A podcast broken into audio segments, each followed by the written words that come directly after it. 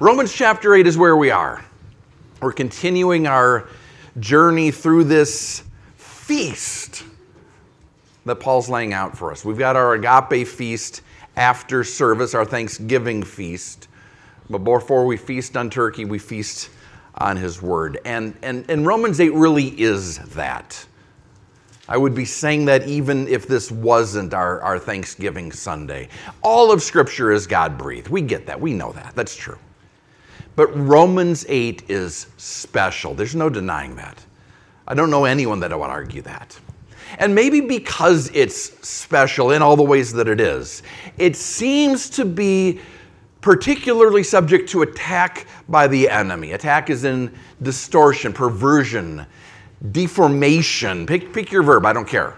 As long as it's something that means misrepresentation of God's truth. Because that's what the enemy does. He twists, he turns, he perverts. It's the best way to lie. We learned that as kids, didn't we? The best way to lie is to start with the truth and just tweak it a little bit. Oh, I'm so sorry I was late. There was an accident on my way to work. It was a fender bender. It was over to the side of the road by the time I got there. And I was already 30 minutes late when, when I showed up. But there was an accident on the way to work. That's what I want you to pay attention to. That's a lie, right? I mean, adding, subtracting, shading the truth in a way that creates misunderstanding is a lie. And Satan is masterful at it. Satan's a liar. John 8 44. He's a liar and the father of lies. He's come to kill, steal, and destroy. John 8 44. And lying, lying about God's word, lying about who we are in God, lying is one of Satan's best tricks. It's one of the most dangerous tools in his arsenal. And the truth that Paul is going to address this morning is one of Satan's favorite things to lie about. So this morning's going to be a different kind of message. I, I, normally, you know this, I normally prefer teaching about to teaching against. I want to teach for, I don't want to teach against. But sometimes we have to. I don't like to. I've used the illustration before about how the US Treasury Department trains Secret Service agents who are going to go after counterfeiters. What they don't do, what you would expect them to do that they don't do, is they don't sit Secret Service agents in front of a big pile of counterfeit money. They don't study the lie. Instead, what they do is study the real thing inside out, upside down, backwards, forwards. They inspect, they scrutinize, they examine the paper, the ink, the dyes, the threads, the image, every detail. They memorize it to the, to the point where they dream about it. So when they encounter anything that's even a little bit off, the tiniest defect, it'll jump out at them because they've so committed themselves to knowing what the real thing is. That, that's, that's how I'd much prefer to teach the Bible and the truth that the Bible presents to us. Hey, here's what's real, here's what's right, here's what's genuine, so that anything that's not true and real and, and perfect jumps out at you. The problem with that approach, and by the way, I'm not abandoning it.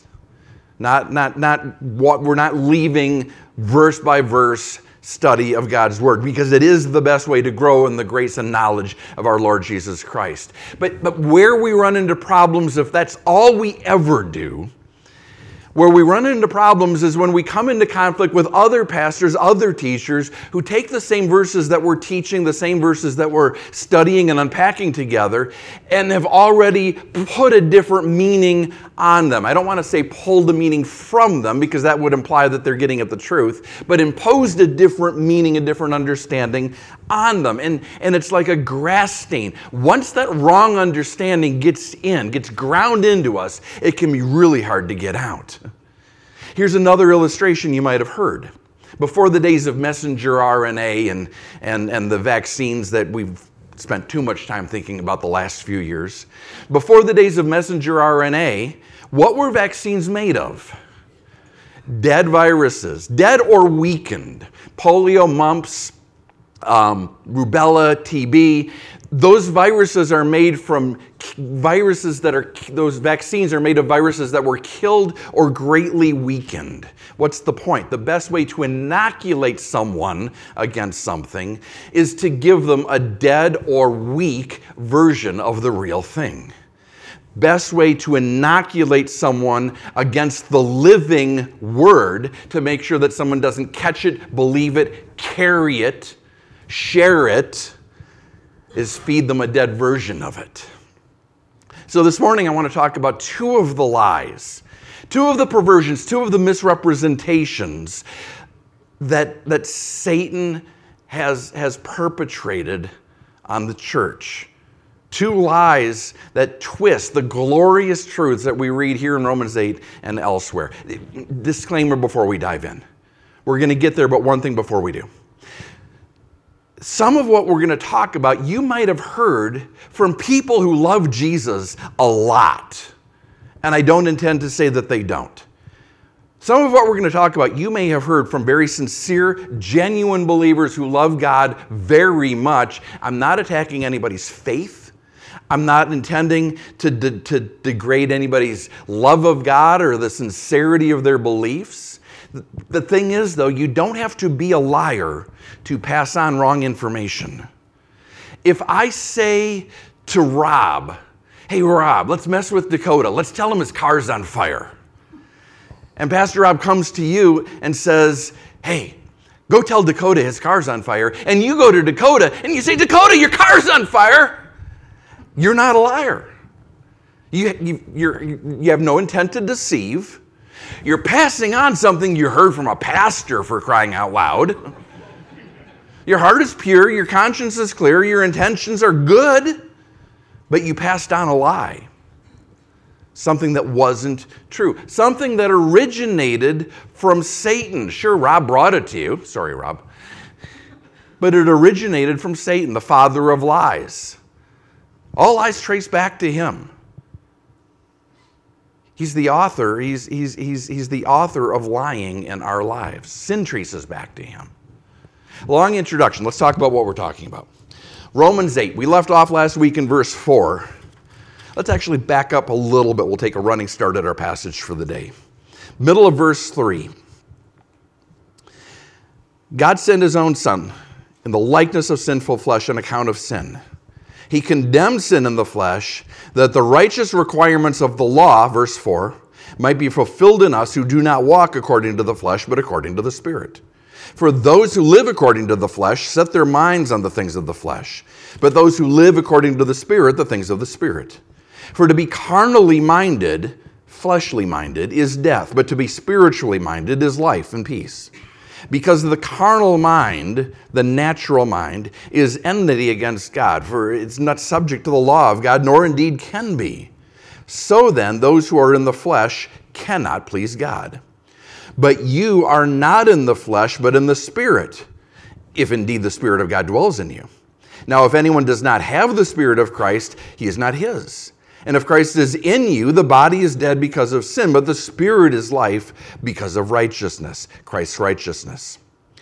But if the Spirit of Him who raised Jesus from the dead dwells in you, He who raised Christ from the dead will also give life to your mortal bodies through His Spirit who dwells in you. Now, that sounds a little confusing at first, at least to our ears, which is probably why the enemy is able to work with it and make hay from it. But if we can get past Paul's incessant if then sentence structure, his point is decently straightforward. There's flesh and there's spirit, and neither, never the twain shall meet. There's flesh and spirit, and the two are incompatible matter and antimatter, eternally at war with each other. Okay, not eternally, eventually God wins. But until then, oil and water, right? Flesh, spirit. You can have one or the other at any given time. You cannot walk in both at the same time. For the unbeliever, for the person who doesn't know God, for the person who hasn't said yes to Jesus, the person who has never said, I'm a sinner, I need to be forgiven, and the only way that's going to happen is through the cross of Jesus Christ that's bad news. That's tragic news, in fact. Verse 8, look at it again. Those who are in the flesh cannot please God. No service, no sacrifice, no song, no prayer, no amount of good deeds can please God. Nothing we can do can satisfy the debt our sin incurred. None. Our righteousness, the sum of it, the heap of it piled all together, it's a mountain of filthy rags. But when we're born again, verse 9, everything changes. When we say yes to Jesus, our debt is paid. That's mercy. We don't get the punishment we deserve because Jesus bore it for us on the cross. And when we say yes, we trade places with him. He receives our punishment, we receive his righteousness, which takes us to grace. Mercy is not getting what we deserve, grace is getting what we don't deserve. Not only are we forgiven, but we accrue benefits when we say yes to Jesus. Chief among them being indwelt by God the Holy Spirit. Verse 9, that comes with the territory. That's part of what it is to be a believer. You and I are indwelt by God the Holy Spirit. God lives in us. He's surety, He's the down payment, the earnest on our inheritance, on our eternity. And that's an eternity that Paul says in verse 10 is guaranteed. These bodies are going to die. We're going to go back to dust because these bodies are sinful, are defective. They have a sin nature. They, they came from the manufacturer, already broken. They're not fit for heaven. Not because God wrecked our bodies, because our sin wrecked our bodies. But glorified bodies are waiting for us. Bodies that Jesus has prepared for us. Read verse 11 again. If the spirit of him who raised Jesus from the dead dwells in you, he who raised Christ from the dead will also give life to your mortal bodies through his spirit who dwells in you. One way to understand that, one thing that Paul is saying, is that either at the rapture or when we go home to the Lord, uh, or sorry, at the rapture, whether we're there for the rapture or whether we die ahead of time. We trade these bodies for glorified bodies, bodies like Jesus had in his resurrection. Jesus said, I go to prepare a place for you. We talk about the mansions waiting for us in heaven. And we often think about those mansions in terms of dwelling places. It's going to be a house, it's going to be a cottage, it's going to be, you know, I want mine to be a tree house looking out over a vista. But another way to understand that is today we dwell in tents, temporary dwelling places that, that leak, that let the rain in and let the heat out. Jesus is preparing mansions, permanent dwelling places for us. That's one way to understand verse 11, but there's another layer to it. There's a, there's a, a second implication. We said the Holy Spirit is the down payment on our eternity, right? That's Ephesians 1:14. The Holy Spirit is the down payment on our eternity. In what sense? We have a little bit of that mansion life right now. Paul just said glorification is waiting for us, but through the power of the Holy Spirit, the, the Spirit who dwells in us right now, the Spirit that raised Jesus from the dead, verse 11, makes us alive in Christ today. We don't have to wait for bodies that are alive in Christ. Our spirit has been renewed, our spirit is alive in Christ, and our spirit can override our sinful flesh. Part of being alive in Christ, part of being indwelt by the Holy Spirit, we can choose to walk in the Spirit and overcome the sin nature the limitations, the cravings, the desires of our flesh right here and right now. Long story less long, we can live resurrection lives today, loving, serving, pleasing the Lord in a way that we couldn't before. Verse 8. Literally, we literally couldn't before we were saved. We could do nothing that would make God smile. And now we can. And this is where we're going to pause. I get there's a lot of implications to what we just read that we haven't touched on yet. But we said we were going to take this morning to address two misunderstandings, two misrepresentations of God's words, lies that Satan uses to steal, kill, and destroy. He kills the truth, he steals our joy, he destroys peace that we should have. And here's how he does it he puts a question in front of us Okay, if you're in Christ and the Spirit of Christ dwells in you, because Paul just said that he does, and you have the power to overcome your sin nature because that's what it means. You have the power to not sin. How come still sinning? You must not be saved. People ask me about this a lot. A lot, a lot. I've, I've, gotten the question three or four times in the last two weeks. What if I still sin as a believer? Is God mad at me? Will God reject me? Has He rejected me? Does the fact that I still sin mean that I've never come to God? That I wasn't the Christian that I thought I was ever? People ask me this with some regularity. I still sin a lot, Patrick. I, I, I think I might sin more now than before I was a Christian. Does that mean that I'm not really saved? Verse, verse 6 says, To be carnally minded is death. Am I dead? Am I dead in my sins? Carne, flesh, carne asada. We got a feast waiting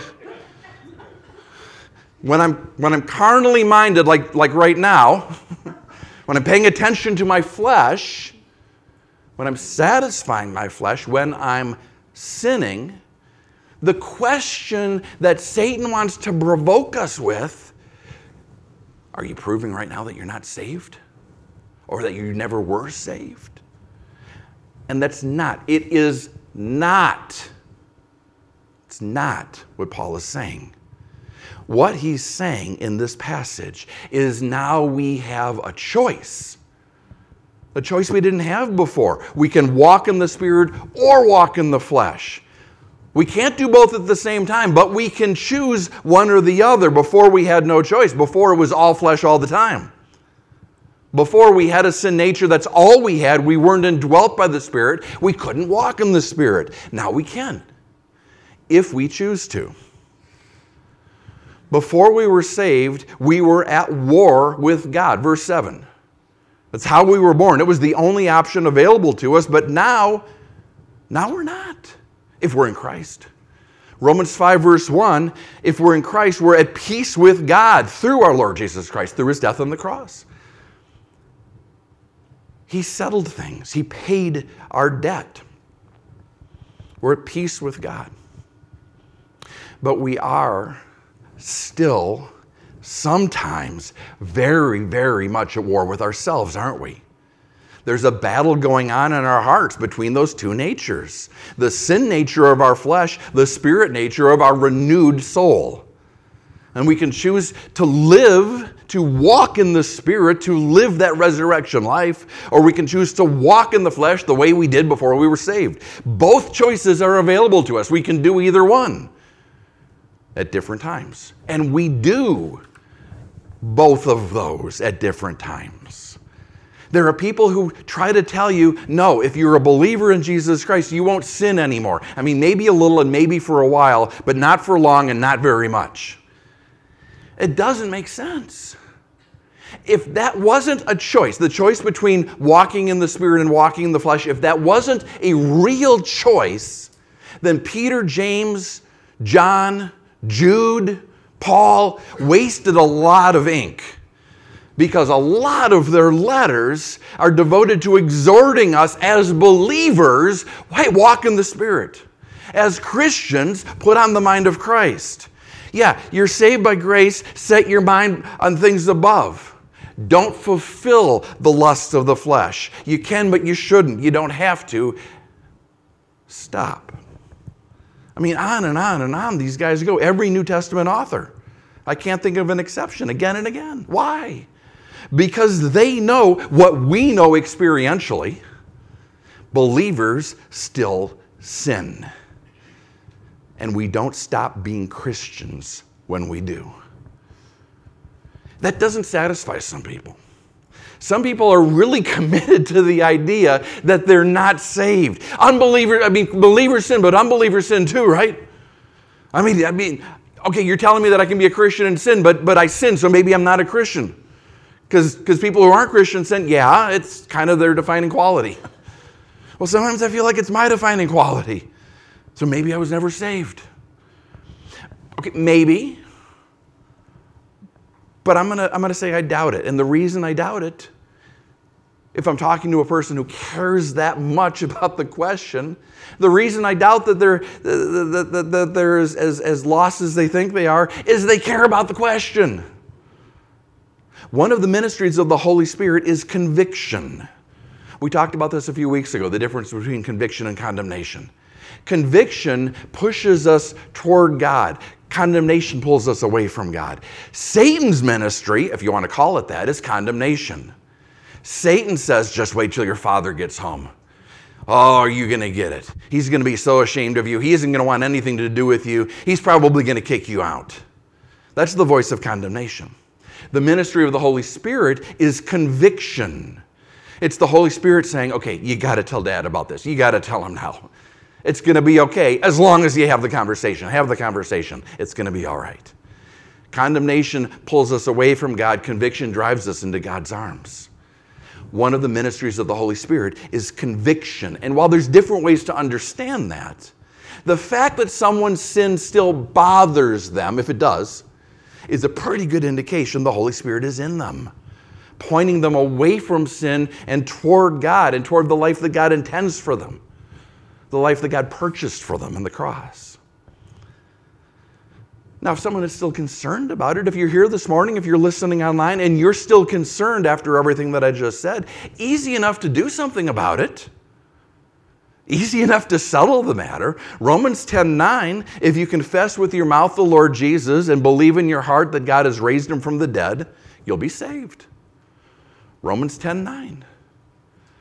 Believe in your heart, confess with your lips that Jesus died for your sin. If you're concerned about your salvation, do something about it. Do you believe that Jesus was God who came as a man? And died in your place for your sin because you had sin. Because you needed forgiveness for your sin, and the only way to be forgiven is if someone else suffered in your place, paid your penalty, satisfied your debt. If you believe Jesus did that for you, say amen. Okay? You believe it, you say it, that settles it. And the sin you sin tomorrow, or next week, the sin you leave, uh, the sin you sin before you leave here today, if you go set Rob's car on fire, because Dakota said, let's get him back, it doesn't change it. Sin doesn't change our eternal destination. Our eternal destination when we're born is hell. Jesus changes it to heaven. Sin never changes our eternal destination. Sin doesn't change the fact that we're God's sons and daughters. When we're born, we're God's creation. When we accept Jesus, we become his sons and daughters. Sin doesn't change the relationship. You are saved. If you're saved, you're saved. If you've been set free, you've been set free. You're a child of God now and forever. The sin we sin as, the, as children of God doesn't change the fact that we're children. The story of the prodigal son. He went out and wallowed in the mud. He didn't stop being a son. Think about it, it's almost a logical necessity. We didn't do anything to earn salvation. Verse 8 just said that. We didn't do anything to earn salvation, we couldn't. Jesus did it while we were sinners. If we didn't do anything to earn it, then how can we do anything to unearn it? Jesus came knowing we were going to sin. He died for us anyway. Jesus came knowing we were going to keep sinning after we were saved. He died for us anyway. Those sins too. Now, some of you are going to say, okay, Patrick, what about free will? Are you saying that God is going to hold me and save me against my will? That if I make a, a thoughtful decision to walk away from God, that He's not going to let me? First of all, I think it's academic. I don't think that a heart that's truly saved is capable of that, but, but I might be wrong. And if I am wrong, yeah, I think that God esteems our free will really, really high, highly. Scripture teaches that. But that's not what we're talking about. What we're talking about is the possibility of sinning our way outside of God's grace. And Scripture tells us we cannot, we simply cannot do that. Okay, but, but, but, but verse 6 says to be carnally minded is, is death. Okay, I know it does. but we have to understand any given verse, we have to understand in the context of the entirety of Scripture. We have to understand verse 6 in light of everything else we read about salvation. We have to understand it in light of John 3:16. For God so loved the world he sent his only begotten son that whosoever believes on him will not perish but have what kind of life? Everlasting life. Not temporary life, not life as long as you don't screw it up. Everlasting life. Romans 8, look down at the bottom of Romans 8, Romans 8, verse 38. I'm persuaded neither death nor life, angels, principalities, powers, things present, things to come, height, depth, nor any other created thing shall be able to separate us from the love of God which is ours in Christ Jesus our Lord. We have it because of Jesus. Nothing can separate us from it, from our salvation. Not any created thing. Question Are you a created thing? I hope you are, because there's only two categories creator and creation. And if you're confused about that, you're confused about some other stuff. we are created. We cannot separate ourselves from the love of God. Paul just said so. Ephesians. Flip a couple, keep a finger in Romans, flip a couple pages, couple chapters to the right. Go to Ephesians chapter 1. I can't make you, but I'm going to encourage you to because this is, this is worthy of underlining. This is worthy of a note in your margin. Ephesians 1, verse 13. Referenced this earlier. In him you also trusted after you heard the word of truth. You heard the gospel, you responded to the gospel, the gospel of your salvation. In whom also, having believed, you were sealed with the Holy Spirit of promise. Sealed like a letter, sealed like a document. The Holy Spirit, who is the guarantee of our inheritance until we mess up? No. Until we sin too much? No. Until the redemption of the purchased possession to the praise of his glory. God guarantees that having been justified, He will see us through this period of being sanctified, and one day He will see us glorified. He just told us He's going to do it. Go another chapter, go to Ephesians 2. How many times since we started our study in Romans have we read Ephesians 2, verse 8? By grace you've saved through, uh, by grace you have been saved through faith in that, not of yourselves. It's the gift of God, not of works, lest anyone should boast. We emphasize the saved by grace through faith part again and again. Underline that gift of God part. That's interesting because if we then go back to Romans and we go to Romans 11:29, we read something interesting about the gifts of God. Romans 11:29, we read that gifts of God are irrevocable. One way, one direction. Ephesians 2:8, our salvation is a gift of God. Romans 11:29, no takebacks. Jude says the same thing. Now, to him who is able to keep you from stumbling and to present you faultless before the presence of his glory with exceeding joy, to God our Savior, who alone is wise, be glory and majesty, dominion and power both now and forever to him who is able to keep you from stumbling and to present you faultless before the presence of his glory with exceeding joy. Jude just said what John said, what Paul said. Being saved, staying saved, doesn't depend on us, it depends on him. He will get us across the finish line. Some of us will stagger across the finish line. Some of us will be thrown across the finish line, but we will get there. I could keep going. If you really want me to, I will. Grab me. I mean, I'm serious. Grab me after service. I, I will. I want to do whatever it takes to go with whatever length I need to to convince you. You cannot sin your way out of God's grace. You simply cannot. That's a lie. Some of you are yawning. Patrick, I know this. I knew this when I walked in. Is this really the best use of a Sunday morning? I think it is, obviously. But, but, but, but I've got three reasons that I say that. One is I wasn't making it up. I wasn't, I wasn't lying when I said three or four times in the last two weeks, I've had people come to me, several of them in tears, over this issue. And I know if some are coming to me, more are struggling. And if, as a result of talking about this morning, even one of them is freed from the doubt and despair that comes with believing this lie, if, if, if just one person can have that doubt and despair replaced with peace and joy, it's a good use of a morning. But, but here's the second reason If you're saying, yeah, yeah, eternal security, once saved, always saved, I get it. If you came here knowing that, believing that, here's my question can you explain it to someone who doesn't already believe that or agree with that? Because here's the thing the number of people that I see struggling over this issue tells me the people out there pushing the idea that we can send ourselves out of heaven are doing a better job of teaching their lie than we are teaching the truth. Than we are. Because it's our job, yours and mine. There are people clinging to the idea that they can lose their salvation, that, that they, can, they can sin so much, so bad, so, so often, they can make God change his mind and kick him out of, kick him out of his love. And it, it's paralyzing. It's so destructive. It breeds anxiety, it breeds depression. And I don't want it to just be me pushing back that tidal wave of untruth. One guy, one day, devoting one service to talking about it. It should be all of us. It should be all of us speaking to all of them all the time. Not just, oh, you know, my pastor taught a message about that. Like, I don't know, it was three weeks ago, four weeks ago. Let's see. It was before, Hall- no, it was after Halloween. It was before, well, go to the website. Um, I don't remember what it's calvarychapel.wichita.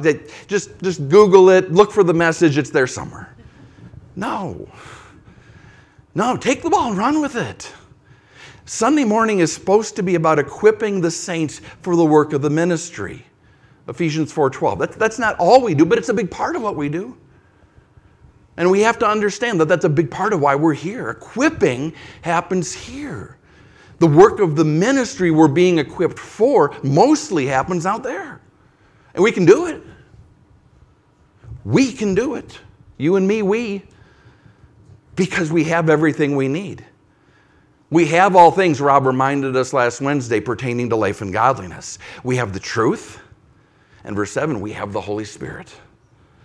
I said three reasons. Some people are struggling with this. Some people in here are struggling with this. Some people out there in our lives are struggling with this. Here's the third thing every one of us sooner or later is going to struggle with this. If you've never doubted your salvation, I envy you. And it's a sin, and I'll repent of it in a little bit. But, but if you've never doubted your salvation, you're gonna. I promise you, you will. You're going to question Was I ever saved? Am I still saved?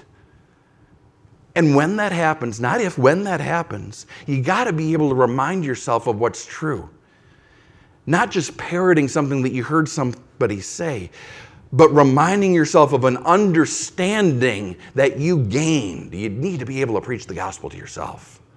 That's how we defeat the lies of the enemy. That's lie number one. Let's spin the car around. Said two lies. Let's consider a lie that takes us in the opposite direction. First lie, first bucket of lies, there's variations, right? First category of lies no such thing as a carnal Christian. If, if you're sinning, then you're not saved. Being saved means that you're not going to sin, or at least not often and not for long, or you won't be saved for very long. Second lie you can be saved and sin indefinitely. You can be saved and always walk in the flesh and never walk in the spirit, and most importantly, never care whether you're walking in the flesh or in the spirit. Hang on, Patrick, I'm confused. I thought you just said we couldn't sin our salvation away. I did because we can't. But that assumes we had it in the first place. And, it, and it's worth asking that question because look again at verse 9. But you are not in the flesh, but in the Spirit, if indeed the Spirit of God dwells in you. But what if it doesn't? Now, if anyone does not have, sorry, what if he doesn't? Now, if anyone does not have the Spirit of Christ, he is not his.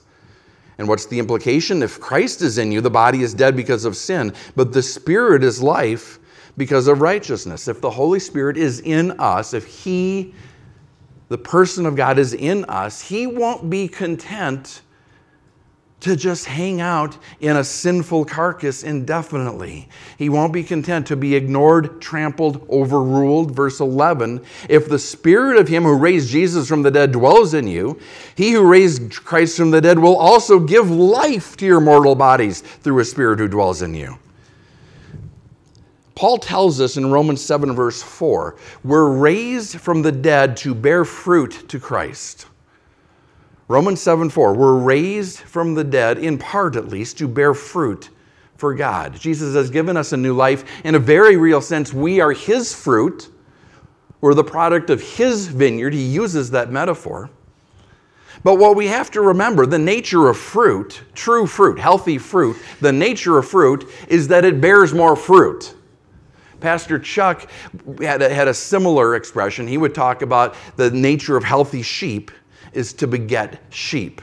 But Paul's going with fruit, so let's stay with that. Fruit, if it's nourished, fruit, if it's planted and watered and cared for, bears more fruit. That's the nature of fruit. It's what fruit does. And it's what Jesus tells us to expect. If you abide in me, John 15, 18, you'll bear much fruit. In fact, you will be known, he says, Matthew 7, 16. You will be known by fruit. If you abide in me, John 15, 8, I said 18, 15, 8, you'll bear much fruit. And will be known, Matthew 7, 16, by our fruit. A true disciple is known by the fruit he or she bears. That's our distinguishing quality. The distinguishing, the defining quality of the unbeliever is sin. The defining quality of the believer is fruit. If we are in Christ, if we are indwelt by the Spirit, fruit happens. All day, every day? No. But not never. How much fruit? How often? That, that's a function of how consistently we walk in the Spirit. Remember, we have that choice. We can walk in the Spirit, we can walk in the flesh. Fruit is a function of how committed we are to walking in the Spirit, abiding in the vine, because we have a choice we have a choice. So, so our fruit will vary based on how often we make that choice. Matthew 13, the parable of the sower. Some will reproduce a hundredfold, some 60 fold, some 30 fold. Your mileage may vary. But notice the option that Jesus didn't mention none was not a category. And, and I'm camping out here this morning because we all have that friend, we all have that person we know who prayed the prayer they prayed the prayer, they raised their hand, but we haven't seen any change.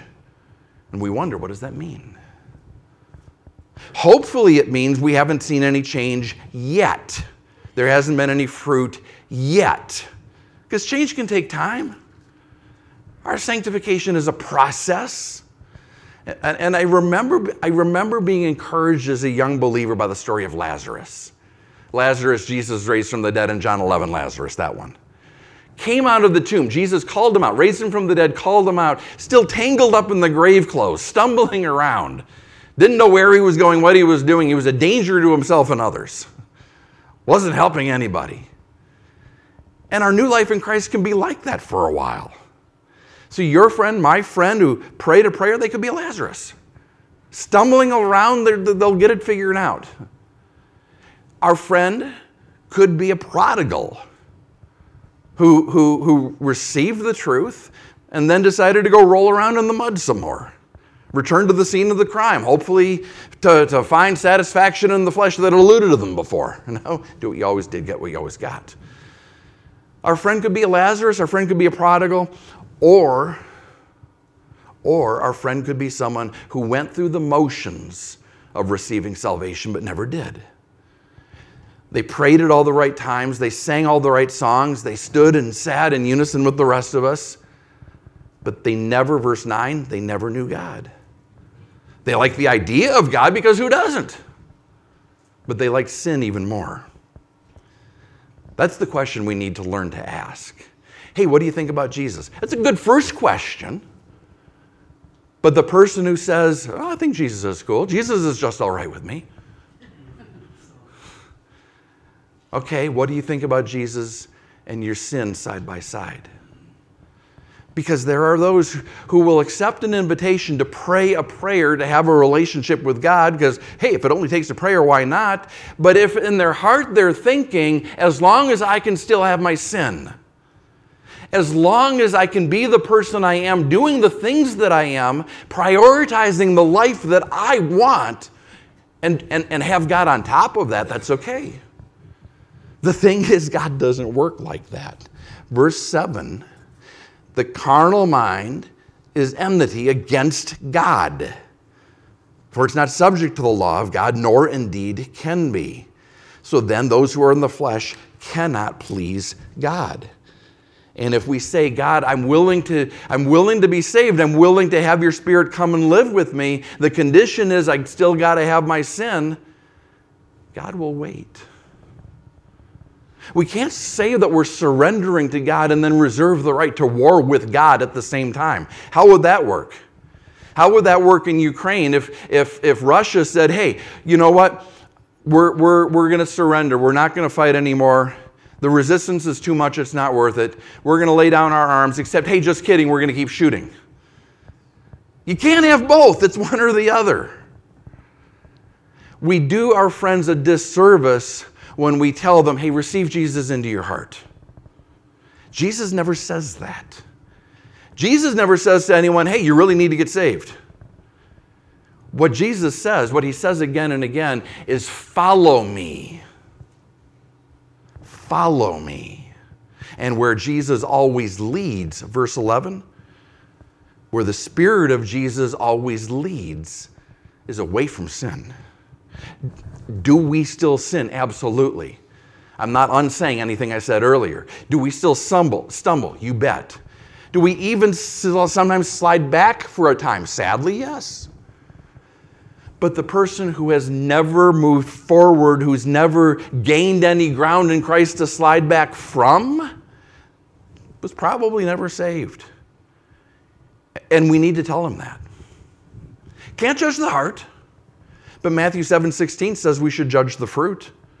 The person who has no fruit to show, the person who has continued to live an ongoing, uninterrupted, unrepentant life of sin, is quite probably someone who was never indwelt by the Holy Spirit. And we need to tell them that. John, sorry, 1 John 3 6, whoever abides in him, in Jesus, does not sin. Whoever sins has neither seen him nor known him. John, by sin here, John means habitual sin, unrepentant sin, ongoing sin. If we abide in him, we won't. If we do, did we ever belong to him? Is the question John asks. If the Holy Spirit hasn't changed you, the Holy Spirit isn't in you. I couldn't find the source of the quote, but I remembered the line. If the Holy Spirit hasn't changed you, then the Holy Spirit isn't in you. Doesn't mean he's left you. Means he was probably never there. If the Holy Spirit is in us, he doesn't go anywhere. We're not like Israel. We don't have to pray like David, Lord, don't take your spirit from me. In fact, we shouldn't, because he's told us, I will never leave you nor forsake you. And the way that he delivers on that promise is to dwell in us. So wherever we go, there he is. So if the Holy Spirit isn't in us, convicting us, changing us, one of two possibilities. We've decided to start ignoring him, and our conscience has been seared, calloused over. We don't sense him, we don't hear him anymore, or he was never there in the first place. And if he was never here in our heart, then that person isn't going to be here in our fellowship for very long. John says this as well, 1 John 2:19. They went out from us, but they were not of us. For if they had been of us, they would have continued with us. But they went out that it might be made manifest that none of them were of us. 1 John 2:19. They went out from us, they were not of us. Like we said earlier, one of the ministries of the Holy Spirit is conviction. Those who say, I, I don't want any of that, those who choose to ignore disregard the conviction of the Holy Spirit probably don't want to hang around a place where the Holy Spirit is very, very present. I, I get that the Holy Spirit is, is, is omnipresent, But the Holy Spirit is present in a special way when the body of Christ, indwelt by the Spirit of God, comes together. Where the Spirit of the Lord is, there is freedom. We sang that earlier. That's 2 Corinthians 3:17. Where the Spirit of the Lord is, there is freedom. The unrepentant soul doesn't want to be reminded again and again that it's in bondage. Two big lies. Let's wrap this up. Two lies to know, to recognize, to be ready to defeat. Peter says, 1 Peter 3:15, be ready to give everyone a reason for the hope that's within you. Two applications of that this morning. The first is be ready to tell the person who's despairing, who's doubting and despairing their salvation, why they can be sure that they're saved. They can be sure that they are saved, or they can be sure that they can be saved. And having been saved, will be forever saved. Be ready to give everyone a reason for the hope that's within you because it can be in them. The second, be ready to tell the unrepentant sinner, the one who's not following Christ and not caring about it even a little bit, why they should be very concerned that the hope that dwells in you isn't in them, but can be. Be ready to give everyone a reason for the hope that's within you. Every time I quote that verse, mostly, almost every time, I point out one thing the fact that we're supposed to be ready suggests that someone at any time might ask. Be ready to give a reason. Why? Someone might ask. Why would someone ask? They're not going to, they wouldn't, they won't, unless they see something they don't understand. Unless they see something that provokes them. And that's what we're here to do. We're here to provoke the world to jealousy be ready to give everyone a reason doesn't just mean be equipped with an answer. It means that. If it didn't mean that, then we've wasted a morning. But it also means give people a reason to ask for a reason. Be walking in the Spirit, in other words. Because if we're walking in the Spirit, we're doing something that the natural person cannot do. We're doing something that the flesh doesn't understand. And we're giving them a reason to ask so that we can tell them why, so that we can tell them who. Be walking in the Spirit. Be choosing between spirit and flesh. Be choosing spirit. We have the choice, Paul reminded us this morning. We get to choose. And if we choose to walk in the Spirit, then the conversations about the Spirit who dwells in us, that they'll find us. If we choose to walk in the Spirit, the conversations about the Spirit who dwells in us will find us, maybe as soon as Thursday, sitting around a Thanksgiving table, maybe even sooner. How do I walk in the Spirit? That's where Paul is going. That's what Paul is going to talk about next week and in subsequent weeks. Paul doesn't mention the Holy Spirit before chapter 8. But now that we've gotten to chapter 8, he can't stop talking about him. Because everything that he's been saying, justification and sanctification, and, and, and everything that he's been unpacking about the gospel, now he's, he's told us the what. Now he's telling us the how. He's telling us the who. So Paul, Paul is going to talk to us next week about how to walk in the Spirit. But, but here's the short answer decide you want to, ask God to show you, and do what He tells you. Walking in the Spirit, decide that you want to, ask God to show you, follow where He leads you. We don't have to wait. In fact, as the worship team comes back up, we, we can pray right now, and we can pray throughout the day, and we can pray every day Father, what is it to walk with you? What is it to, to walk with you here? Where's your spirit leading me in this place? What is it to worship you right now? What can I offer you that will glorify you? What is it to love people in this place? In this time, the people who are in front of me. What does love look like? What is it to crucify my flesh? Father, push aside my flesh. Live your life through me. I'm willing. Have your way with me. I surrender. Glorify yourself in me. My life is yours. It was purchased with your blood. Lead me in the way that I should go. Empower me. Have your way.